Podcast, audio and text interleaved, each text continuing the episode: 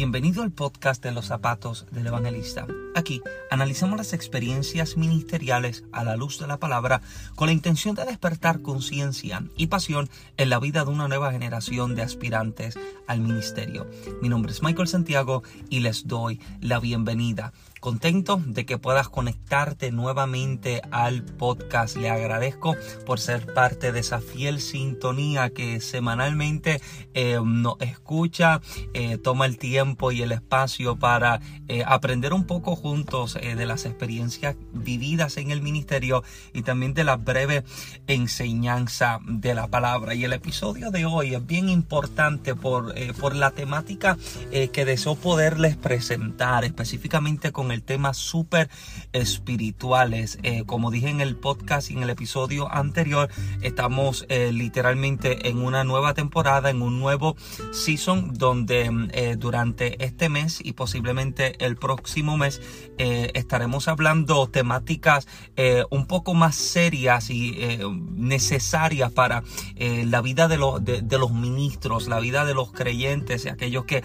que están operando en alguna de las esferas, alguna de las áreas eh, ministeriales. En el episodio anterior estuvimos hablando acerca de la importancia del contexto bíblico, la importancia de eh, interpretar correctamente la palabra, las escrituras, para poder entonces enseñarlo de manera correcta, no sea que interpretándolo incorrectamente vivamos en una mentira, pensando que estamos viviendo en una verdad. Y yo sé que ese episodio es bien importante, así que eh, si no lo has escuchado tan pronto culmines este episodio, regresa atrás y escucha entonces aquel episodio que de seguro ha de bendecir tu vida. Y como dije, este episodio es bien importante y yo sé que la temática o el nombre de super espirituales quizás parece eh, algo sacado de unas tiras cómicas, pero eh, tiene mucha seriedad esta temática. Es algo que em, cada vez que tengo la oportunidad de dirigirme a líderes, presento, obvio, en, eh, los lugares adecuados y con la gente adecuada, presento esta temática porque entiendo que em, eh, eh, puede ser un mal puede ser un mal para la vida de los ministros si no tomamos con seriedad este asunto. Em, recuerdo años atrás, estando en casa, aún viviendo en Puerto Rico, eh, recuerdo recibir una llamada telefónica de un amigo ministro, este hombre eh, amigo mío, joven también, de hecho más joven que yo, eh, con un ministerio de liberación poderosísimo en las manos del Señor. Este, este muchacho eh, era una amenaza para las tinieblas, tenía una autoridad eh, impresionante y, la manera en la que Dios lo utilizaba eh, bendecía mi vida, me, bendecía el verlo operar en este ministerio y con esta autoridad y, y, bendigo su vida. Pero recuerdo el día en el que me llama contándome su situación, contándome su experiencia. Eh, con el teléfono en mano, eh, me decía con lágrimas, eh, Michael, no me siento bien. Tengo tantas situaciones en mi casa, tengo tantas situaciones en mi familia, tengo tantas batallas, hay tantas luchas, hay tantas cosas que están ocurriendo a la vez y peor aún, mi pastor me tiene determinantemente prohibido pasar al altar a buscar la oración cuando hay predicadores invitados. Me está diciendo Michael, cuando hay predicadores que llegan como invitados a la iglesia a predicar, el pastor le tiene prohibido a todos los líderes pasar al altar a buscar la oración. Y comienza a contarme algo que había ocurrido poco tiempo atrás. Eh, me está relatando de un servicio de viernes en el que... Eh, hay un predicador invitado, está compartiendo la palabra y, en cierta parte del mensaje comenzó a tocar eh, una temática eh, refiriéndose específicamente al liderazgo y comenzó a ministrar por esa área y los líderes de la iglesia comenzaron a, ser ministrados fuertemente por Dios.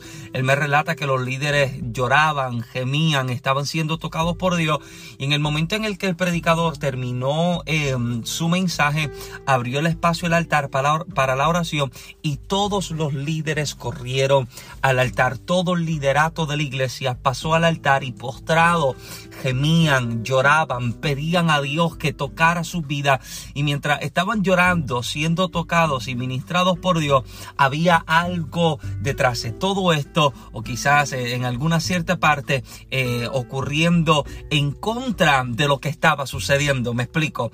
Eso fue viernes en el servicio, fueron todos ministrados, pero el domingo en el servicio de, de domingo, el pastor de la iglesia local tomando la participación en el altar, comenzó a decir las siguientes palabras. Me es vergonzoso ver a mis líderes en el altar postrado, llorando, cuando hay un predicador invitado en la casa. Me es vergüenza que yo tenga líderes que están en el altar llorando cuando hay un predicador invitado y comienza a decirle, ustedes tienen que mostrarse espirituales, tienen que mostrarse fuertes, tienen que mostrarse como que todo está bien. Ahora bien, esto no es algo que sale de ayer a hoy, esto es algo que eh, lleva muchísimo tiempo, es algo que lleva muchísimos años y algo que ha estado en muchísimos congregaciones. Yo recuerdo mientras crecía y poco a poco me desarrollaba en el Señor, escuchar como muchos ministros o como muchos pastores desde el altar le decían estas mismas palabras a sus líderes o quizá en reuniones exclusivas con el liderato de la iglesia se les decía que los líderes cuando hubiese momento de ministración no hay líderes que pasan al altar, los líderes no buscan imposición de mano, si los líderes quieren ser administrado deben esperar a que sea otro servicio en específico o que sea un retiro específicamente para, para los líderes, pero en un servicio normal o en un servicio con ministro invitado, los líderes no pueden pasar al altar. No solamente escuchaba esto, sino también que escuchaba esta famosa frase, como tú eres el líder, siempre tienes que mostrarte como que todo está bien. Y poco a poco, de cierta manera, fue entonces metiendo en la mentalidad y en, el cuerpo de líderes eh, el pensamiento de que siempre tienes que mostrarte como que todo está bien, porque se nos decía, tú tienes gente que te siguen, tienes gente que te observa, tienes gente que te está mirando y como no sabes quién te mira ni quién te sigue, siempre debes mostrarte como que todo está bien, como que estás victorioso, como que estás en el top de tu vida espiritual, aunque no sea así porque a causa de los débiles, se decía, a causa de los débiles, siempre deben mostrarte como que todo está bien. Y el problema con esto es que hemos tenido gente a lo largo de los años en nuestras congregaciones y en nuestro cuerpo de líderes que poco a poco han ido deteriorándose, han ido muriéndose espiritualmente hay situaciones que han empeorado en su vida porque como tengo que mostrar que todo está bien y como no puedo pasar al altar buscando la imposición de manos ni la oración del ministro, poco a poco situaciones que necesitaban ser atendidas en el momento explotaron, reventaron y terminaron entonces acabando con todo lo que había. Siempre he tenido este pensamiento y permítame compartírselo a usted en este episodio. Los gigantes que usted no mate a tiempo, al tiempo te matan a ti. Permíteme repetírtelo una vez más. Los gigantes que tú no mates a tiempo en tu vida, al tiempo terminan matándote a ti. Hay situaciones que necesitan ser resueltas. Hay situaciones que necesitan ser atendidas en el momento. Y para poder hacer esto debemos aprender a ser más sensibles con nuestros líderes. Porque el problema que yo encuentro es que lamentablemente eh, se nos ha creado este pensamiento de súper espirituales. Y se le ha enseñado a la iglesia, se le ha presentado el pensamiento de que el líder siempre está, siempre está en una etapa de súper super espiritualidad, que el líder siempre está en el top de su vida espiritual, que el líder siempre está eh, levitando, flotando en los aires, siempre está viendo ángeles y demonios, siempre está hablando lenguas, brincando y danzando, cuando la realidad es que el ministro puede estar viendo ángeles, puede estar viendo demonios, puede estar hablando lengua y danzando y aún así estar viviendo en sus peores temporadas, aún así estar viviendo vacíos espirituales, aún así tener situaciones en el matrimonio, tener situaciones en su finanza,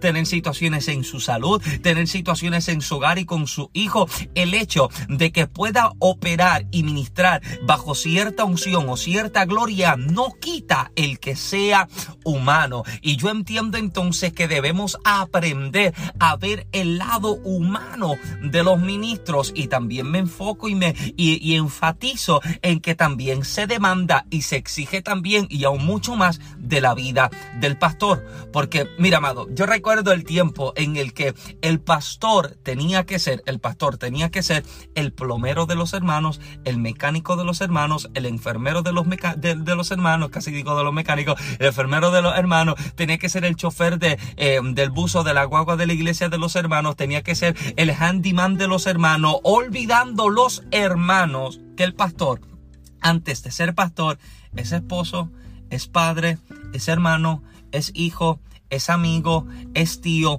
perdiendo de perspectiva de que antes de que él opere en cierta eh, manifestación o en cierta posición ministerial, él todavía es humano. Y hay situaciones también que él tiene en su hogar, hay situaciones que él también tiene como parte de su vida normal, como parte de su vida humana. Y una de las cosas que debemos entonces aprender a hacer es aprender a ser sensibles, porque si somos sensibles, con el ministro y con su vida y con lo que le sucede, no seremos entonces tan críticos con ello, porque el detalle está en que como hemos perdido cierta sensibilidad eh, hacia los ministros y hacia aquellos que operan en ciertas posiciones ministeriales, juzgamos todo aquello que no viene de acuerdo a lo que nosotros estamos esperando de ellos.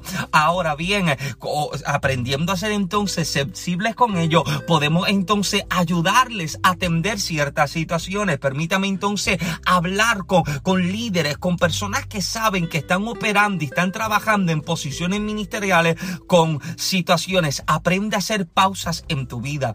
Aprende a detenerte. Aprende a paralizar las agendas de momentos para tratar contigo. Número uno, haz pausa. Haz pausa en aquella situación, en aquella agenda, aquellas cosas que tú sabes que pueden esperar de momento para atender lo urgente. Pausar en entonces eh, la agenda, pausar entonces eh, em, lo que tengo planificado, lo que tengo eh, presentado para, para lo que es el ministerio, para lo que es el liderazgo, pausarlo, hacer entonces una pausa de momento para atender mis situaciones, para yo tener que hacer introspección, yo mirar buscar, revisar dentro de mí cuáles son las áreas que necesitan fortalecerse, porque la situación es esta, yo no puedo dar aquello que no tengo y para que yo pueda dar entonces lo que la gente necesita, yo debo buscar en el secreto y en el corazón de Dios lo que la gente está necesitando, por lo tanto, hago pausa y trabajo con mi vida personal.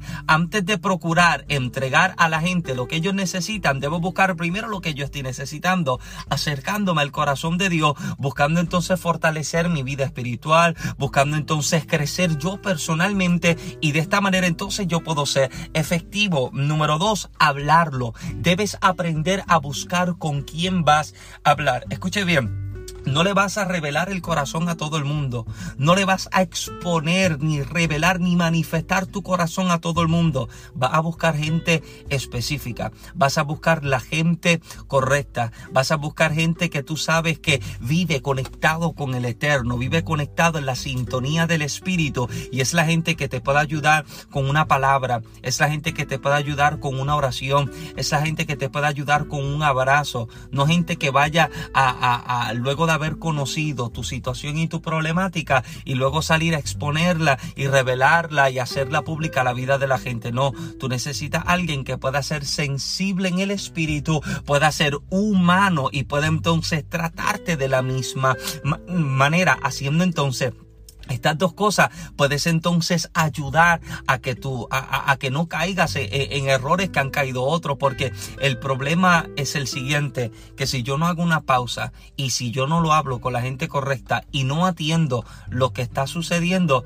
lamentablemente caigo en una etapa de frustración y la frustración me lleva a soltar el ministerio, me lleva a entregar el llamado, a entregar, a entregar aquello que yo estaba trabajando, soltar aquello en lo que me estaba ocupando, porque sencillamente me cansé, sencillamente me decepcioné de la gente y sencillamente deseo rendirme porque ya no puedo más. O sea, debemos entonces nosotros como ministros, los que estamos en estas posiciones de liderazgo, en estas posiciones en las que estamos literalmente expuestos a la vista pública, buscar hacer esto, aprender a hacer pausas y aprender a hablarlo. Haciendo estas cosas impido o puedo prevenir el caer en una situación peor. Tenemos cantidades de ministros, cantidades de líderes que saben que están demasiado cargados, saben que sienten que sus fuerzas se agotaron por completa, pero no me atrevo a hablarlo. Tengo que seguir mostrando mi cara espiritual, porque el problema está en que se nos enseñó la famosa mentira cristiana. ¿Y cómo tú estás? Estoy en victoria todo está bien, la situación no puede ir mejor. Y el problema está en que por ocultarlo con una frase entre comillas espiritual, lamentablemente seguimos cayendo en situaciones peores. Y este episodio es bien breve, este episodio es bien corto, pero permítame ayudarte a que a que vuelvas a humanizarte de momento, a que vuelvas entonces a poner tus pies en la tierra, tú que sigues a un líder y tú que eres un líder el que sigue al líder aprende a no exigir ni demandar tanto, aprendiendo y entendiendo que también es humano, también tiene sus situaciones, también tiene sus problemas, también tiene eh, momentos que le sacuden, o sea, aprender a ser humanos en ello. Y segundo, tú entonces como líder, o sea, aprende a, hacer pausas, aprende a hablarlo y aprende a considerarte también como, como vulnerable, como débil, como humano, de que eres dependiente de Dios, de que también tú necesitas una palmada en el hombro, también tú necesitas un texto de vez en cuando, tú también necesitas un respiro, también necesitas detenerte de momento y sentarte a tomar una taza de café sin preocuparte ni ocuparte en las situaciones ministeriales. Detenerte, hacer pausas, trabajar con tu vida, ser sano, ser restaurado, ser fortalecido para luego salir, sanar, libertar y poder entonces ayudar otros. Bueno, amado, si este episodio ha sido de bendición a tu vida, te invito a que lo compartas con tu grupo de jóvenes, líderes y ministros y predicadores para que de igual forma este episodio les pueda ser de ayuda y de bendición. A mí me puedes encontrar en las redes sociales de Facebook e Instagram como Michael Santiago. También en YouTube el canal mío y el de mi esposa Michael en Genesis Blogs, un canal bastante variado con material edificante que yo sé que ha de ser de mucha bendición a tu vida. Estamos trabajando con varios proyectos para bendecirles, para edificar el cuerpo de Cristo. Los tres libros eh, que hemos publicado hasta ahora, por gracia del Señor, en los zapatos del evangelista, toma tu lecho y anda y hágase tu voluntad. Los tres disponibles en la plataforma de Amazon, tanto digital como impreso. Y ahora en el mes de septiembre, usted, este episodio está saliendo en agosto, en septiembre estaremos lanzando eh, el cuarto libro. Este cuarto libro eh, no tiene un, énfasis eh, cristiano, sino un énfasis eh, y un objetivo secular, en el sentido de que es un manual para publicar tu propio libro. El libro lleva por título Tú puedes hacerlo. Son las herramientas que necesitas para publicar tu propio libro, ¿verdad? No solamente queremos ser de bendición a tu área espiritual, sino también a tus áreas de desarrollo personal. Queremos ayudarte a desarrollarte y a lanzarte en aquello que Dios te está llamando. Si Dios te ha hablado de la publicación de un libro, entiende, Dios no va a escribir el libro por ti te toca a ti hacerlo. Y este libro sé que ha de ser de muchísima bendición. Así que el próximo mes, en el mes de septiembre, estará entonces saliendo y luego, quizás finalizando el año, eh, si Dios nos ayuda, sale entonces el quinto libro diseñado, ya por título diseñado. Pronto estaremos presentando eh, más información de este libro, pero sé que también ha de ser de muchísima bendición a la vida del cuerpo de Cristo. Así que, amado, muchísimas gracias por su fiel sintonía. Será entonces hasta un próximo episodio. Mi nombre es Michael Santiago. Pido a Dios que te bendiga con lo mejor. Muchas bendiciones.